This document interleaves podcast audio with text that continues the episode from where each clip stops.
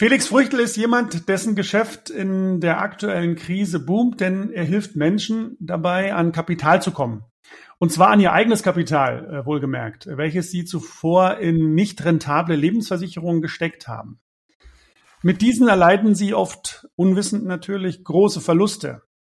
Dabei gewinnt er deutlich mehr als den ursprünglichen Rückkaufswert für seine Kunden zurück. Felix Früchtel ist mit seinen jungen 29 Jahren bereits Geschäftsführer der ProLife GmbH, die sich genau darauf spezialisiert hat. Ich freue mich auf ein spannendes Gespräch über sinnvolle und sinnlose Versicherungen, die Krise des Euro und die Bedeutung des eigenständigen Hinterfragens. Lieber Felix, in der Krise steigen bei euch natürlich die Anfragen, so wie bei uns natürlich auch. Ähm, es ist weiterhin, ist das weiterhin so oder gewinnen die Menschen langsam wieder mehr Vertrauen in den Finanz- und Versicherungsmarkt? Ja, Ronny, äh, danke erstmal für deine Einladung. Schön, dass ich da sein darf und äh, danke für die einführenden Worte. Ähm, wie, wie verhält sich das aktuell? Ich glaube, also ich weiß, dass die Tendenz weiter steigend ist tatsächlich. Also ähm, Leute fragen immer mehr na nach, ob man eben aus solchen Geldversprechen aussteigen kann. Ich glaube, es kommt daher, weil einfach die Unsicherheit extrem groß ist. Also ich kann mir schon vorstellen, dass an der einen oder anderen Stelle vielleicht ähm, manche sagen, na gut, ich kriege jetzt wieder 2,3 Prozent aufs Tagesgeld, das ist doch alles wieder in Ordnung. Aber eine Sache bleibt doch, wir haben eine extreme Unsicherheit, was geldpolitische Themen angeht, was aber auch gesellschaftliche und grundsätzlich politische Themen angeht. Und das führt natürlich in der Summe dazu, dass die Leute diesen Geldversprechen tatsächlich immer kritischer gegenüberstehen. Mhm. Ähm, jetzt hatte ich ja einleitend gesagt, dass äh, dein Hauptgeschäft das Thema Lebensversicherung äh, ist. Ja, das ist die große Überschrift über dein Business. Ähm, was genau sind denn eigentlich Lebensversicherungen und warum sind sie denn äh, bei den Deutschen so beliebt? Ja, das ist eine gute Frage. Also, was ist eine Lebensversicherung als erstes Mal? Äh, man muss immer unterscheiden zwischen einer Risikolebensversicherung und einer ganz normalen Lebensversicherung. Mhm. Also eine Risikolebensversicherung, das ist ja, ähm, und das macht auch durchaus Sinn, das ist einfach eine Risikoabsicherung. Wenn ich sage, ich mache von meinem Ableben Gebrauch, aus welchem Grund auch immer, dann äh, und ich habe irgendwelche Hinterbliebenen, um die ich mich sorgen muss, dann äh, macht das definitiv Sinn. Dann gibt's dann eine Todesverleistung und dann ist es okay. Auf der anderen Seite des Produktes aber viel häufiger in Deutschland vertreten ist, ist die kapitalbildende oder die vorgebundene Lebensversicherung als mhm. Vermögensaufbaubestandteil oder ähm, ja vermeintlicher Vermögensaufbaubestandteil. Mhm. Vermeintlich ähm, trifft es gut. Ja. ja, vermeintlich ja, weil ähm, da werden wir im Laufe des Gespräches uns noch dahin begeben, ob es das wirklich ist oder ob das vielleicht dann doch an der einen oder anderen Stelle mehr Vermögensvernichter ist. Aber ich verrate nicht zu viel warum haben wir Deutsche so eine Affinität diesem Produkt gegenüber? Ähm, ich glaube, das kommt einfach ein bisschen aus der Historie heraus. Ähm, wir haben viele ähm, Lebensversicherungskonzerne, die es seit hunderten Jahren gibt, die auch teilweise staatlich waren in der Vergangenheit, also in der längeren Vergangenheit und dann auch vorgeschrieben waren als Pflichtprodukt teilweise. Und wir haben einfach aus der Tradition heraus diese Produkte immer abgeschlossen wir Deutschen sind ja auch sehr, sehr konservativ. Das heißt, wenn irgendwo auch nur der Hauch von Risiko angeflogen kommt, dann sind wir sofort weg. So, und Lebensversicherung ließ sich natürlich immer toll von der Bank oder von der Versicherung verkaufen, indem man gesagt hat, du, das ist sicher, ähm, dein Geld ist da bei einer Versicherung geparkt, das ist wie das Fort Knox äh, des Geldes und ja, ja ähm, der Opa hat schon eine gehabt, die Oma hat eine gehabt, die Mama auch, so, dann schließe ich das auch ab und ich glaube, dass es einfach daran liegt und an einem zweiten Punkt, dass einfach die finanzielle Bildung in Deutschland ähm, sehr gering ausgeprägt ist und man dann halt ja auf die Fänge der Bank- und Versicherungsbranche dann immer mal wieder reinfällt. Ja. Du sagst es, das Thema finanzielle Bildung, da werden wir auch noch drüber sprechen. Das ist ein, ein, ein großes Dilemma, in dem wir uns dort äh, befinden. Und da gilt es unbedingt, da auch äh, diese Lücke zu schließen. Und äh, da weiß ich ja, dass du dort aktiv bist, da sind wir aktiv. Ähm, insofern sehe ich das auch als, als große Baustelle, die wir da alle zusammen haben. Ähm, Felix, wie, wie viele der, der Lebensversicherungen rentieren sich denn im Schnitt eigentlich aus deiner Erfahrung heraus? Ähm, und welche, wie viel nicht? Ne? Ähm, und mhm. können, könnten die eigentlich aufgelöst werden? Und, und woran erkenne ich denn eigentlich, äh, dass es bei mir äh, Sinn macht, die Versicherung aufzulösen oder zu verkaufen? Okay, ähm, rentiert sich eine Versicherung oder nicht, äh, muss man immer ähm, welchen welchen Ansatzpunkt nehme ich da? Also was ist mein was ist mein Vergleichspunkt? Wenn ich jetzt natürlich sage, ich möchte das ganze inflationsbereinigt betrachten, dann muss ich ehrlicherweise sagen, dann lohnt sich keine einzige Lebens- oder Rentenversicherung in Deutschland. Also ähm, das muss man leider einfach so sehen aus ganz objektiven Gesichtspunkten heraus wenn ich das mal einen Schritt, wenn ich einen Schritt zurückgehe und das mal aus einer ähm, anderen Perspektive aus anschaue und sage, okay, habe ich denn wenigstens eine positive Verzinsung? Dann ähm, möchte ich behaupten, und wir haben jetzt doch schon ein paar 10.000 Verträge in der Hand gehabt, ähm, dass rund 60 bis 75 Prozent der Policen, die wir in Deutschland haben, und es sind ja immerhin noch 83 Millionen, tatsächlich auch in einer negativen Verzinsung sich befinden. Mhm. So, und dann kommt ja on top nochmal die Geldentwertung obendrauf.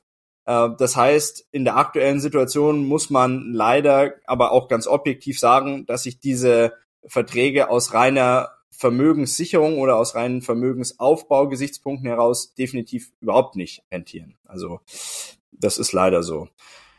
Kann man erkennen, ob man aus solchen Verträgen rauskommt oder nicht? Ähm, ja, wenn man ein bisschen Ahnung hat, dann schon. Äh, es gibt Vertragsgattungen, die tatsächlich äh, ausgeschlossen sind, dass man hier vorzeitig an sein Kapital kommen kann. Also das sind so Sachen wie Rürup oder Basisverträge. Ähm, in der Regel sind das Verträge, die die Versicherung mal hoch gelobt haben, die dann, ja. dass jemand da nicht mehr rauskommt. Ähm, teilweise Riester-Verträge, teilweise betriebliche Altersvorsorgungen, aus denen man nicht vorzeitig aussteigen kann. Ähm, alle anderen Produkte, da gibt's in der Regel schon irgendwie Möglichkeiten, äh, um aus diesen Verträgen vorzeitig rauszukommen und halt tatsächlich ähm, ja einen Schlussstrich drunter zu ziehen, um jetzt nicht noch schlechtem Geld Guten hinterherzuwerfen. Mhm.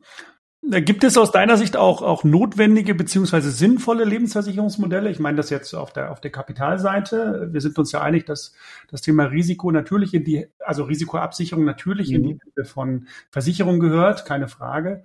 Ähm, aber ähm, die haben sich ja eben sehr breit auf dem Anlagemarkt gemacht und dort eben eine führende Rolle bei der Altersvorsorge übernommen in den letzten Jahrzehnten. Hast du da schon irgendwie mal was gesehen, wo du sagst, ja, das passt, das ist sinnvoll, das lohnt sich? Also für den Neuabschluss muss ich ehrlicherweise sagen, nein. Also mir würde jetzt kein Argument einfallen, wo ich jemanden empfehlen könnte, dass ich sage, pass auf, äh, diese vorgebundene oder klassische Police, die lohnt sich jetzt für dich, um das ähm, Kapital hier für dich arbeiten zu lassen und eine ordentliche Altersvorsorge aufzubauen. Nein. Ähm, wenn Verträge in der Vergangenheit abgeschlossen worden sind und man sich jetzt darüber Gedanken macht, steige ich aus dem Vertrag aus, ja oder nein, dann gibt es so ein paar Punkte, auf die man achten sollte. Da kommen wir dann aber auch wieder in das Thema Risiko. Also wenn ich eine Berufsunfähigkeit zum Beispiel in dem Vertrag mit inkludiert habe oder eine hohe Todesverleistung und ich den Vertrag vor 30 Jahren abgeschlossen habe und äh, ja gesundheitlich abgebaut habe über den über den Zeitraum, ja dann macht es keinen Sinn, da auszusteigen, ja. weil diese Absicherung die kriege ich einfach nicht mehr. Mhm. Oder wo ich überhaupt gar keine Möglichkeit habe, ist natürlich, wenn ich das jetzt irgendwie hinterlegt habe, ähm, ums Häusle zu finanzieren. Äh, ja, die Bank wird mich da nicht rauslassen vorzeitig, weil die sagt, ich hätte gern die Police hier auf dem Tisch. Ähm, dann bin ich halt eingeschränkt in meinen Handlungsmöglichkeiten. Mhm. Aber so ähm, muss ich ehrlicherweise sagen, ich weiß nicht, ob es dir anders geht, Ronny, ob du vielleicht Argumente hast, aber mir fallen keine ein, keine rationalen Argumente, warum ich Stand heute jetzt so einen Vertrag abschließen sollte. Auf der rationalen Ebene bin ich da völlig bei dir, das, da sehe ich auch nichts. Äh, du hast es gerade beschrieben, es gibt Ausnahmen, auf die sollte man schon ein bisschen achten, mhm. Äh, weil es natürlich bei den Versicherungen dann auch schwer äh, sein kann, neue Absicherungsmöglichkeiten zu bekommen. Da bin ich total bei dir. Ähm, und da sind wir ja auch schon bei dem, bei dem Thema oder bei dem Business deines Unternehmens, beim Geschäftsmodell. Äh, wie können sich denn ähm, Menschen diesen Auflösungsprozess äh, vorstellen? Wie läuft denn der ab? Und wie sorgt ihr als Unternehmen dafür, dass sich das äh, sowohl für euch natürlich, klar, als Unternehmen, aber vor allem auch für die Kunden rentiert? Mhm. Also im ersten Moment muss man immer festhalten, sind diese Versicherungsprodukte ja alles keine homogenen Produkte. Also die sind alle sehr, sehr spezifisch, die sind dann irgendwie auf den einzelnen Versicherungsnehmer abgestellt. Das heißt, wenn es darum geht, dass jemand sich damit beschäftigt, so einen Vertrag gerne auflösen zu wollen oder über uns abwickeln zu wollen, dann müssen wir im ersten Schritt eine individuelle Prüfung durchführen. Das heißt, man wird nicht dabei darum herumkommen, ähm, eine Anfrage zu stellen oder sich äh, wenigstens mit unserem Haus in irgendeiner Form in Kontakt zu treten und mal die Unterlagen zur Verfügung zu stellen, damit wir schauen, was hat der Versicherungsnehmer überhaupt und können wir überhaupt helfen, weil das ist ja auch nicht gesetzt. Äh, also wir können nicht zaubern und mhm. es gibt viele Verträge, wo uns auch die Hände gebunden sind, wo wir dann sagen müssen, du, der Vertrag lohnt sich nicht, aber wir können dir leider auch nicht helfen. Mhm. Falls wir helfen können, äh, ist es bei uns immer so, dass wir tatsächlich ähm, dann in diese Verträge einsteigen. Das heißt, wir kaufen unseren äh, Kunden dann entsprechend diese Verträge ab. Nicht, weil die Verträge so toll sind, ähm, darüber sprechen wir heute den ganzen Tag, das sind sie eben nicht, sondern mhm. deswegen, damit wir eben handlungsfähig sind auf der einen Seite und ähm, die Chancen und Risiken aus diesen Verträgen übernehmen können, damit wir im Nachgang dann auch jeden Vertrag auflösen können. Das heißt, ihr führt sie, Entschuldige Felix, ja. ihr, ihr, führt die nicht weiter, ihr löst Nein. die dann tatsächlich auch auf, ne? Ja, genau. Ja, okay. Also wir, wir, wir lösen die auf, wir verkaufen die an niemanden weiter, wir spekulieren nicht auf das Ableben unserer Kunden oder sonst irgendwas, sondern äh, es wird aufgelöst, Kunde erhält auch immer eine Bestätigung darüber und im Endeffekt kann man zusammenfassen, unser Geschäft liegt darin, dass wir in Frage stellen, ob der Wert, den die Versicherungsgesellschaft dem Kunden nennt, auch wirklich der Wert ist, den der Kunde zugesteht bekommt oder zugeteilt bekommen müsste, sagen wir es so im, im Konjunktiv. Ähm, und das ist unser Thema und wir haben genügend Erfahrungswerte aus den letzten 16 Jahren mit über 55.000 abgewickelten Policen, wo wir wissen, alles klar, da gibt's eben Möglichkeiten, ähm, um da einen Mehrerlös aus diesen Verträgen rauszuholen. Und ähm, da setzen wir dann entsprechend an und an diesem Mehrerlös partizipieren wir und dann entsprechend auch der Kunde immer. Das klingt nach einem fairen Modell, ja? Ja, durchaus. Ähm, Felix, in, in einem anderen Podcast-Interview hast du mal über Lebensversicherung gesagt, dass die Menschen sich damit arm sparen. Mhm. Ähm, dabei soll ja eigentlich das Gegenteil herauskommen, ne? sollen ja äh, profitieren und äh, vor allem Sicherheit bekommen für ihre Altersvorsorge. Warum versagt das Modell der Lebensversicherung so oft? Ähm, ist das vielleicht aus Sicht der Lebensversicherungsbranche aus Profitgründen auch so geplant? Ich habe da mal so das eine oder andere Buch dazu äh, gelesen und bin äh, durchaus zu dem Ergebnis gekommen, dass das so sein könnte. Welche Erfahrung hast du dort? Also ich kann es grundsätzlich schon so unterschreiben, aber lass uns doch einfach mal einen objektiven Blick auf das werfen, was die Versicherer, äh, welchen äh, Voraussetzungen die, die Versicherer so ausgesetzt sind. Also ich sehe grundsätzlich drei Problematiken, wenn ich mich ähm, der Altersvorsorge über eine Lebensversicherung hingebe oder eine privaten Rentenversicherung, ist ja das gleiche. Ähm, die erste Problematik ist, dass die Versicherungsgesellschaften, und das schließt das ein, was du gerade gesagt hast, Ronny, ähm, unfassbar hohe Kostenquoten haben. Mhm. So, also das Thema ist ja, die Leute haben immer die Illusion, ich spare 100 Euro monatlich ein und diese 100 Euro werden irgendwie veranlagt, verzinst und werden mehr. Es ist aber so, dass rund 20 Prozent des Geldes, das ich der Versicherung monatlich zur Verfügung stelle, erstmal als Kosten weggehen. Das heißt, es gehen nur 80 Prozent in die Ver oder 80 Euro in die Verzinsung. So. Mhm, mhm, und ich brauche kein Mathematikgenie zu sein, um dann mal hochzurechnen, welche Verzinsung ich bräuchte, um nur wieder bei meinem eingezahlten Beitrag zu landen. So, und ähm, diese ganzen Vertriebskosten, Verwaltungskosten, die da entsprechend auf einem exorbitant hohen Niveau sind, die sind einfach erstens nicht mehr zeitgemäß und zweitens führen die eben dazu, dass wenn gleichzeitig keine Rendite erwirtschaftet wird von den Versicherungen, ähm, beim Kunden entsprechend das ankommt, was wir gerade eben gesagt haben, dass 75 Prozent der Verträge im Negativen laufen. So, erste Problematik. Zwei, zweite Problematik, ähm, staatliche Eingriffsmöglichkeiten. Ich stelle immer so suffisant die Frage, kann man sich vorstellen, dass der Staat vielleicht unser Bestes haben möchte, also unser Geld? Mhm. Ja. ähm, mittlerweile, also früher war das immer noch so, wenn ich vor Leuten gesprochen habe, 50 Prozent haben gesagt, ja, Herr Früchtel, gebe ich Ihnen recht, 50 Prozent haben gesagt, der hat ja einen Aluhut auf. So. Mhm. mittlerweile sagen 80, 90 Prozent, ich habe recht, okay. Ja. Ähm, damit beschäftigst du dich ja auch viel, Ronny, in deinem Podcast. Ähm, aber es wird ja tatsächlich immer unter dem Deckmantel des Verbraucherschutzes äh, suggeriert und uns äh, verkauft. So, ja, also wir müssen dich schützen, lieber Versicherungsnehmer, die bösen äh, Versicherungsgesellschaften und äh, alle anderen bösen Leute, die wollen nur an dein Geld und der Staat, der schützt dich jetzt. So. Und da muss man immer die Lauscher spitzen, wenn der Staat einen schützen will, weil wenn er einen schützt, dann bedeutet das in der Regel, dass ich da ärmer aus der Nummer rausgehe, wie ich davor reingegangen bin. Ähm, also gibt's verschiedene Themen, brauchen wir jetzt nicht im Detail durchkauen, aber Paragraph 314, Risikobegrenzungsgesetz, Lebensversicherungsreformgesetz, alles Gesetzmäßigkeiten, die dazu geführt haben, dass der Kunde unterm Strich weniger Geld in seinem in seiner Police hat oder irgendwann vielleicht sogar gar nicht mehr auf das Geld zugreifen kann. Mhm. Das ist der zweite Punkt. Und der dritte Punkt, den haben wir jetzt alle erleben dürfen oder erleben wir äh, noch tagtäglich, ist das Thema, dass unser Geldwert in der Sonne zerschmilzt wie, wie das Eis. Also wir haben eine Kaufkraftentwertung, die offiziell äh, deutlich über den Werten liegt, die uns präsentiert werden mit diesem Wiesbadener Modell, das ja tagtäglich angepasst wird und äh, so angepasst wird, dass die Inflationsrate rauskommt, die man braucht. Aber ähm, wir liegen realistischerweise im zweistelligen Bereich immer noch und äh, allein in den letzten beiden Jahren habe ich, wenn ich im Geldwert geblieben bin, also in Bankkonto, Lebensversicherung, Bausparvertrag, äh, habe ich 20 Prozent meines Vermögens verloren. Während ich auf der anderen Seite in Sachwerten, in Gold oder sonst irgendwas, da kennst du dich besser aus, aber ähm, erstens mal meine Kaufkraft erhalten habe und dann die das Vermögen, den Vermögensgegenwert auch noch gesteigert habe. So, und äh, wenn ich anschaue in den letzten zwei Jahren, ich weiß nicht, wie viel Gold da performt hat, aber ich nehme jetzt, ich sage mal 10, 15 Prozent und gleichzeitig habe ich 20 Prozent in den äh, Geldwerten verloren, dann habe ich 35 Prozent, die mir entgangen sind, nur weil ich weiterhin in den Geldversprechen geblieben bin.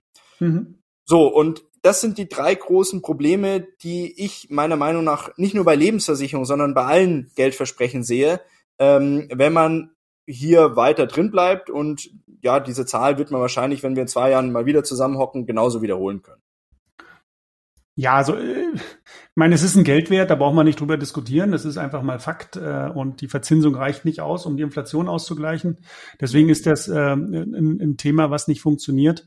Ähm, aber für mich, für mich ist es ja auch äh, völlig, liegt es ja völlig klar und offen vor uns, dass eben auch die Versicherer und der Staat durchaus eine Zweckehe eingegangen sind, weil natürlich äh, die, die immense Staatsverschuldung, die sich da, die sich da so aufgebaut hat in den letzten Jahren äh, und die über Staatsanleihen natürlich auch finanziert wird, einen äh, eifrigen Abnehmer gefunden hat in den Lebensversicherungen, die natürlich dadurch diese, diese Sache auch äh, weiter vorantreiben. Und deswegen, und das ist meine Sichtweise, haben eben auch Lebensversicherungen in den letzten Jahrzehnten auch ähm, steuerliche Privi Privilegien gehabt. Das ist einfach so. Ne? Und so, so pragmatisch bin ich und sehe ich das dann auch.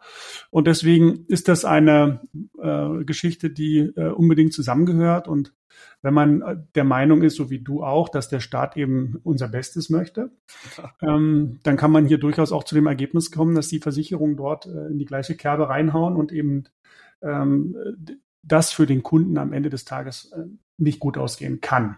Und die Zahlen geben uns ja recht. Das ist einfach so. Die Gesetze, die da gemacht wurden, du hast einige angesprochen, äh, das sind ja äh, schon kleine Katastrophen, die da im Untergrund schlummern und die meisten wissen es einfach nicht, dass es das gibt.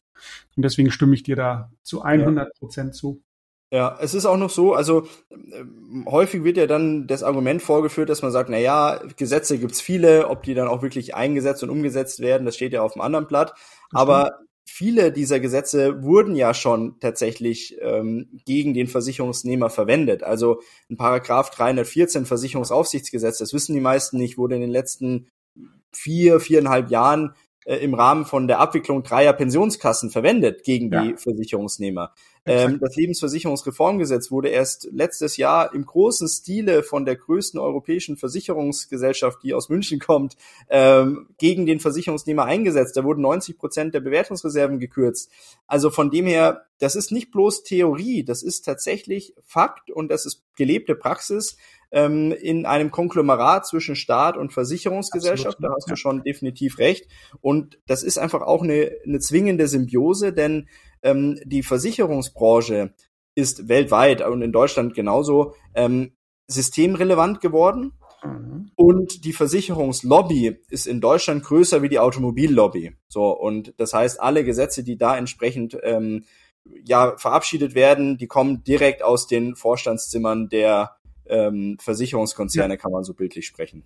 Ja, absolut Hm, kommen wir mal, äh, Felix, kommen wir mal zum Thema finanzielle Bildung. Ähm, das ist ja auch ein sehr wichtiger Punkt. Der spielt ja in euer Business mit rein. Das ist einfach äh, mal Fakt. Ähm, welches Wissen haben denn deiner Erfahrung nach die Kunden, die zu euch kommen, ähm, über den Markt, über den Finanz- und Versicherungsmarkt?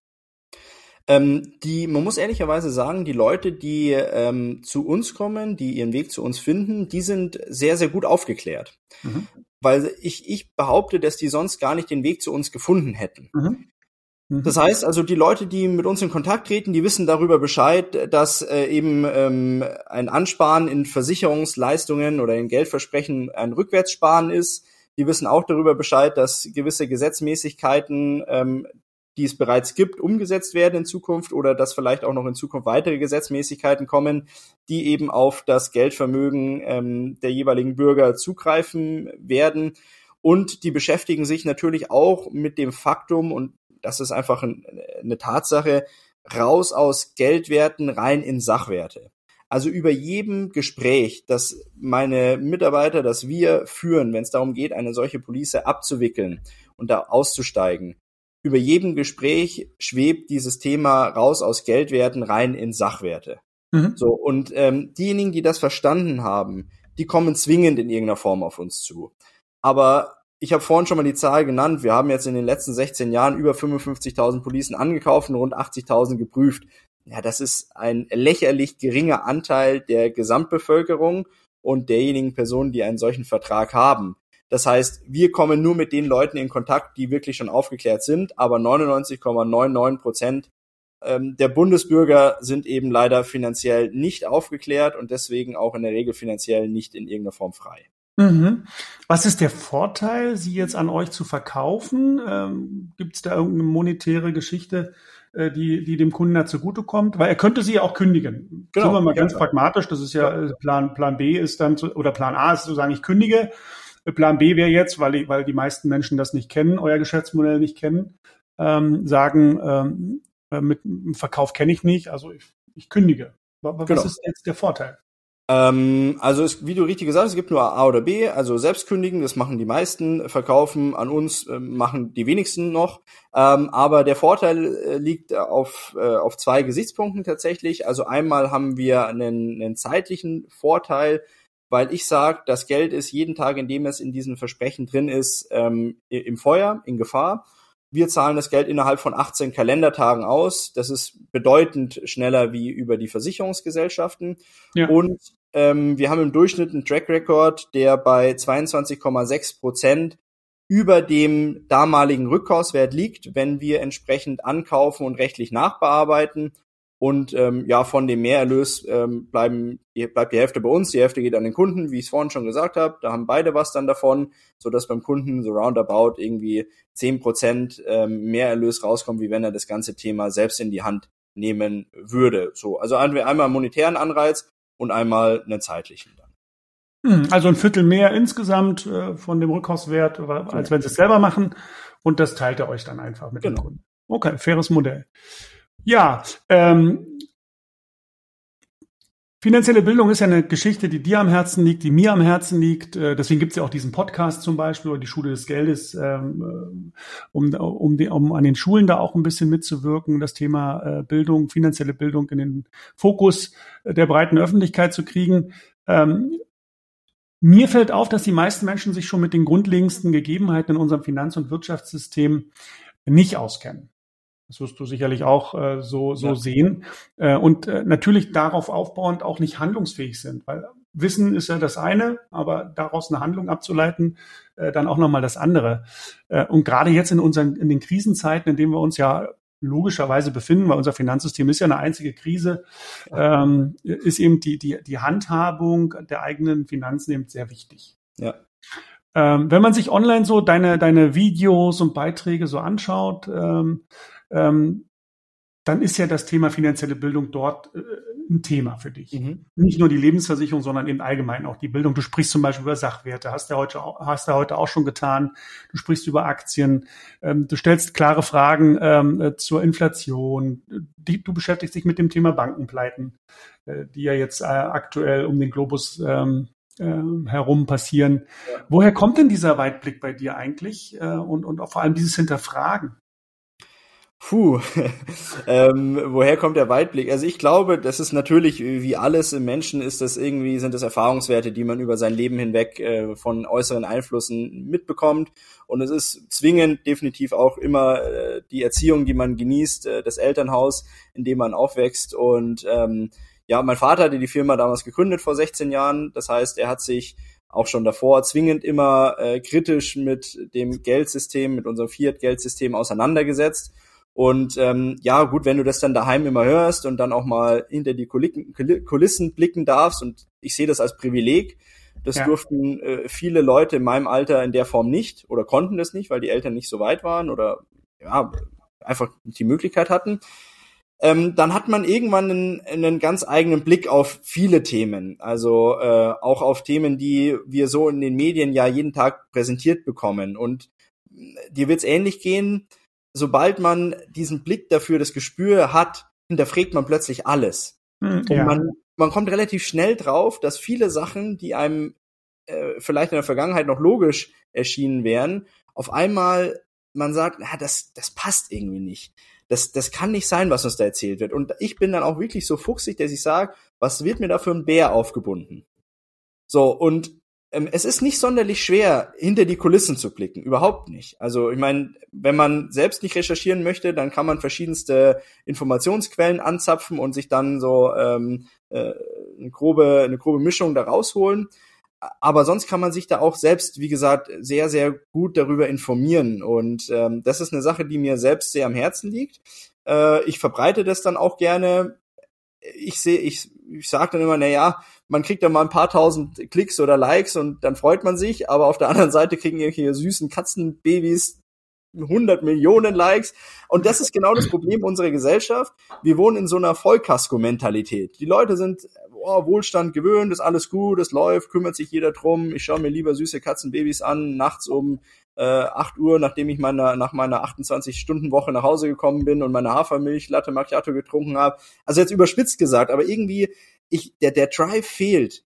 Und ich, ich, ich verstehe nicht, wie Leute dann teilweise, gerade in der aktuellen Zeit, ähm, jammern können, so ja, alles wird teurer, hm, bla bla, aber dann halt nicht in die Gänge kommen. Ich, ich verstehe es nicht.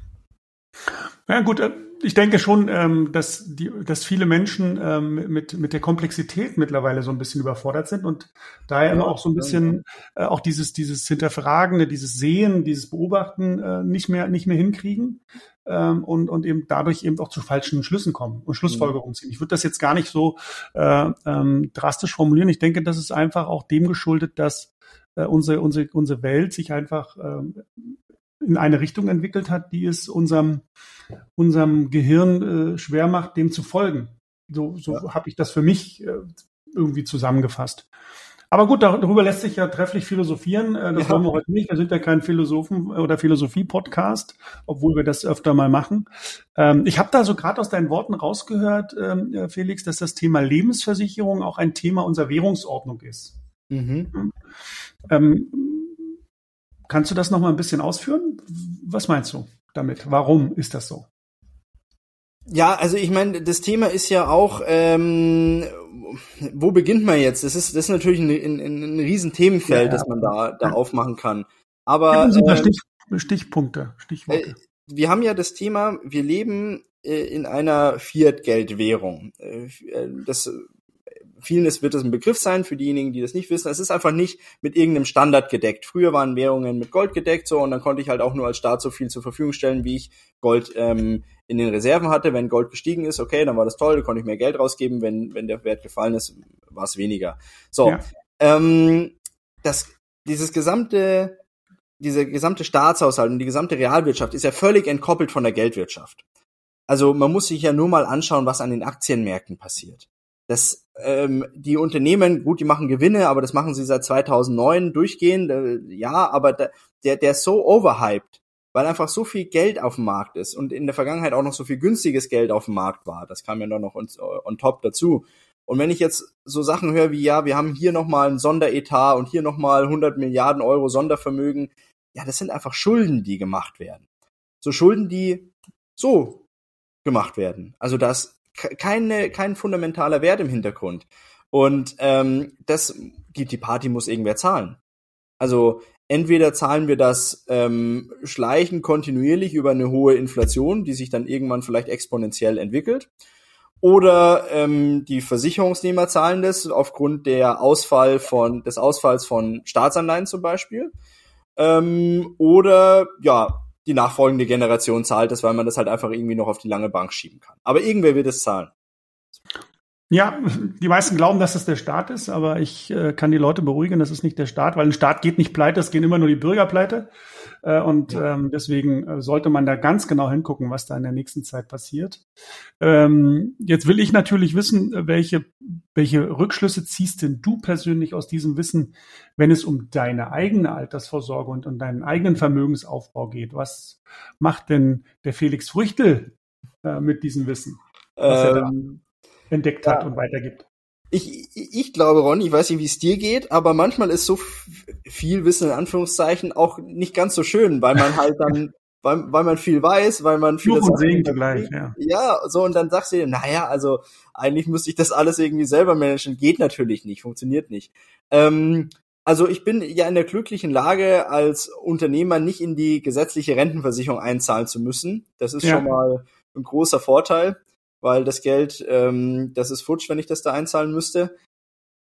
Also ich bin zu 100 oder zu 1000 Prozent der Meinung, kann es nur so äh, vertreten, es muss in Sachwerte investiert werden. Ich komme an Sachwerten nicht vorbei. Und Sachwerte sind ähm, Immobilien, ähm, Edelmetalle, Unternehmensbeteiligungen, ähm, dann könnte es auch noch so ein paar ausgeflippte Sachen sein, wie äh, Oldtimer, Kunst, Uhren, sowas in die Richtung, aber da muss ich mich dann schon auskennen. Äh, und in diesen, in diesen Sphären muss ich mich bewegen. Das ist wichtig und es gibt für mich nur diese Option. Es gibt für mich nicht die Option zu sagen, ich kaufe irgendein Bankprodukt oder ein Versicherungsprodukt, weil äh, für was brauche ich das? Brauche ich nicht. Also ist einfach nicht notwendig, weil es da ist immer jemand mit und ich kann das selbst über diese Sachwerte entsprechend ordentlich steuern. Äh, Im Übrigen äh, Unternehmensbeteiligung, Aktien ja auch Sachwerte, also auch wichtig im, im Portfolio. Ähm, und zweite Sache, ich muss mich wohlfühlen mit dem, was ich mache. Ich zum Beispiel, ich bin nicht der Aktientyp. Ich habe ein paar Aktien, aber ich habe wirklich wenig Geld in Aktien, weil ich bin äh, ja, ich flippe da völlig aus. Oh, hoch, runter. Ich würde da also nur Geld verlieren. Ich bin da gar nicht der Typ dafür. Ich bin ein Typ dafür, Immobilien, da steht da, so, ich krieg Miete, alles gut. Äh, Edelmetalle, Gold, so, das liegt da auch alles gut. Ähm, und ich bin auch der Meinung, darüber lässt sich auch trefflich streiten, äh, dass ich auch in gewisser Form ähm, handlungsfähig sein muss.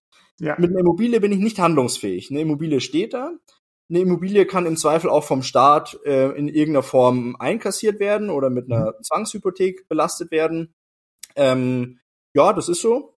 Ein Risiko habe ich immer. Aber ich finde, man muss auch eine gewisse Flexibilität haben. Das heißt, ich muss auch daheim Edelmetalle haben. Ich muss die Möglichkeit haben und ich muss auch Kleinteilige haben. Also es bringt mir jetzt nicht, da ein Kilo Gold hin, mich, mir hinzulegen, weil der macht mich auch nicht handlungsfähig mit einem Kilo Gold einkaufen gehen zu müssen, wenn es hart auf hart kommt. Wo, ich weiß nicht, Ronny, wo liegt aktuell das Kilo Gold? 60.000 Euro. Ja, also da muss ich viel einkaufen. Ja. äh, und eine, eine Münze Silber, eine Silberunze, weißt du das? Ja, 20, 25 äh, Euro. Okay, also damit habe ich dann vielleicht mehr Handlungsspielraum. Also ich persönlich, Felix Früchtel, habe definitiv auch äh, kleinteilige ähm, Edelmetallmünzen, die im Zweifel, wenn es hart auf hart kommt, mir die Möglichkeit geben, dass ich immer Gegenleistung dafür bekomme. Finde ich einen guten Ansatz. Ähm, Optionen zu haben im Leben ist ja nie verkehrt. Das spielt sich ja nicht nur auf der geldlichen Ebene ab, sondern da gibt's ja auch äh, durchaus andere Beispiele. Aber äh, da bin ich absolut bei dir, äh, was ich auch im Rahmen meiner Handelsstrategie immer wieder sage. Ähm, Optionen, Optionen, Optionen. Egal, wir wissen nicht, was das Leben uns äh, bereithält an Überraschungen. Und ähm, dann äh, handlungsfähig zu sein, ist ein sehr, sehr wichtiges Asset. Ähm, und mit einer Lebensversicherung ist man eben auch nicht handlungsfähig, weil eben die Verfügungsmöglichkeiten viel zu lang sind. Ne? Ja, über einen Monat und länger. Ähm, da ist man jetzt mit deinem Geschäftsmodell Modell schon ähm, ähm, sehr schön dabei, wenn man sagt, ich, ich kann das jetzt mal, ich kann da schnell reagieren, weil ähm, ich eben dann auch äh, das Geld anderweitig anlegen kann. Ich gehe mal davon aus, Felix, dass du in deinem Leben schon sehr gut und sehr früh vorbereitet warst, ja, auch durch deinen familiären Background mhm. ähm, und dich eben finanziell nie mit einer Versicherung vergaloppiert hast. Nein. Ich Obwohl, ich muss eine Sache sagen, mein Dad hat mich eine Sache lernen lassen, da hat er mich schönes offene Messer laufen lassen. Äh, aber war ein, war ein gutes Learning. Ähm, es hat mal irgendwann in meiner Studienzeit ähm, von äh, einem Vertrieb, der sich an, äh, an äh, Hochschulabsolventen immer vergreift. Äh, wurde Drei Buchstaben, wir sagen, wir machen keine Werbung. Ja. ähm, da wurde mir ein, ein, ein Rürup-Vertrag angeboten. Und der wurde mir super toll verkauft. Und ich war, keine Ahnung, 19. Äh, so und ähm, ja, da äh, beteiligst du dich an Aktieninvestments und an dem Index und super und toll. Und ich, ja klar, mache ich. So, und zwei, drei Jahre später, ja, äh, habe ich das Ding dann angeschaut, das gibt's ja nicht, ja, ich muss da irgendwie raus. Und habe das dann äh, versucht da auszusteigen, geht natürlich nicht bei einem Rürup-Vertrag, so und da sind jetzt 4000 Euro drin oder 3000, ich weiß es nicht, jetzt nicht unfassbar viel Geld, aber als Student war das unfassbar viel Geld, was ich da reingebuttert habe. Ähm, und mein Dad, den habe ich danach gefragt, ich so, warum hast du mir nichts gesagt? Also, ja, du musst ja die Erfahrung selber machen. Also es bringt dir ja nichts, wenn ich sage, äh, äh, Feuer ist heiß, äh, ähm, wenn du wenn du das nicht selber mal erfahren hast, so auf die Art. Also das fand ich gut, aber sonst hatte ich tatsächlich nie ähm, dahingehend Fehlgriffe, nein. Sehr gut, aber trotzdem hast du Lehrgeld bezahlt und ja. das ist gut. Dein Vater hat das da sicherlich richtig gemacht. Ja. Du bist mit 26 damals, glaube ich, in euer Familienunternehmen eingestiegen. Stimmt das? Ähm, jetzt muss ich mal zurückrechnen. Äh, was haben wir jetzt? 2023? Nee, mit 25 tatsächlich. Mit ja. 25, ja, okay. Genau, jetzt bist du Geschäftsführer, du bist jetzt 29 Jahre alt, habe ich ja eingangs erwähnt. Äh, und hast das Geschäft vollständig jetzt in deiner Hand, oder? Genau, ja. ja. Welchen Tipp hast du für unsere jungen Zuhörer, ähm, die eine Führungsposition anstreben? Ehrlich zu sich selbst zu sein. Mhm. Also es macht keinen Sinn, sich irgendwas vorzumachen. Äh, es macht keinen Sinn, sich selber vorzumachen, man wäre hier der große Zampanova, man wäre hier der große, äh, keine Ahnung, Visionär oder der große Teamplayer oder der große ähm, äh, Führer jetzt in Anführungszeichen, also hier der eine Gruppe führt oder sowas, ähm, weil das das macht keinen Sinn. Wenn man sich selbst was vormacht, was man nicht ist, dann kann man das dem Team auch nie glaubhaft übermitteln. Ja. Und ähm, mein größtes Asset in meinem Unternehmen sind meine Mitarbeiter. Und ich schaue, dass es denen gut geht. Wenn es denen gut geht, geht's mir auch gut. Weil dann, dann arbeiten die, dann machen die Überstunden, dann hauen die richtig rein und dann habe ich auch was zum Schluss davon. Also ich glaube nicht, dass man sich jetzt, dass man alles runterrationalisieren sollte ähm, und sagt, pass auf, wir machen nur noch digitale Prozesse, wir machen alles nur noch per Zoom und sonst was, bla bla. Ich will meine Leute bei mir haben, die sollen spüren, dass sie es hier gut haben und ähm, ansonsten einfach Augen und Ohren offen halten und immer schauen, wo könnten Trends sein. Und ähm, bester Tipp, glaube ich, den ich geben kann, einfach mal äh, also ich habe keinen Fernseher. Das ist ein guter Tipp meiner. Also einfach sich nicht den den den Mainstream Sachen hingeben, sondern selbst nachdenken und ja. sich selbst nicht ähm, ja die die Fantasie äh, immer mal wieder freien Lauf lassen. Ich glaube, dann ist einem schon sehr gut geholfen. Tolles Fazit. Finde ich gut, Felix. Klasse. Ja, damit sind wir schon am Ende unseres Gesprächs. Äh, ich war, ich bin begeistert. Tolles Gespräch. Danke. Toller auch, Typ. Hat mir, hat und, mir das geht genau in die richtige Richtung äh, und ich drücke dir in Zukunft weiterhin die Daumen, dass du bei deinen Entscheidungen immer äh, das gute Augenmaß hast und meistens richtig liegst. 100 Prozent gibt's ja nicht. Geht nicht ähm, aber danke nochmal für die Zeit, die du dir genommen hast und ich hoffe, wir hören uns mal wieder. Ja, danke dir, Ronny, für die Einladung. Hat mich sehr gefreut und äh, auch dir nur das Beste und bis bald. Felix, mach's gut. Ciao. ciao.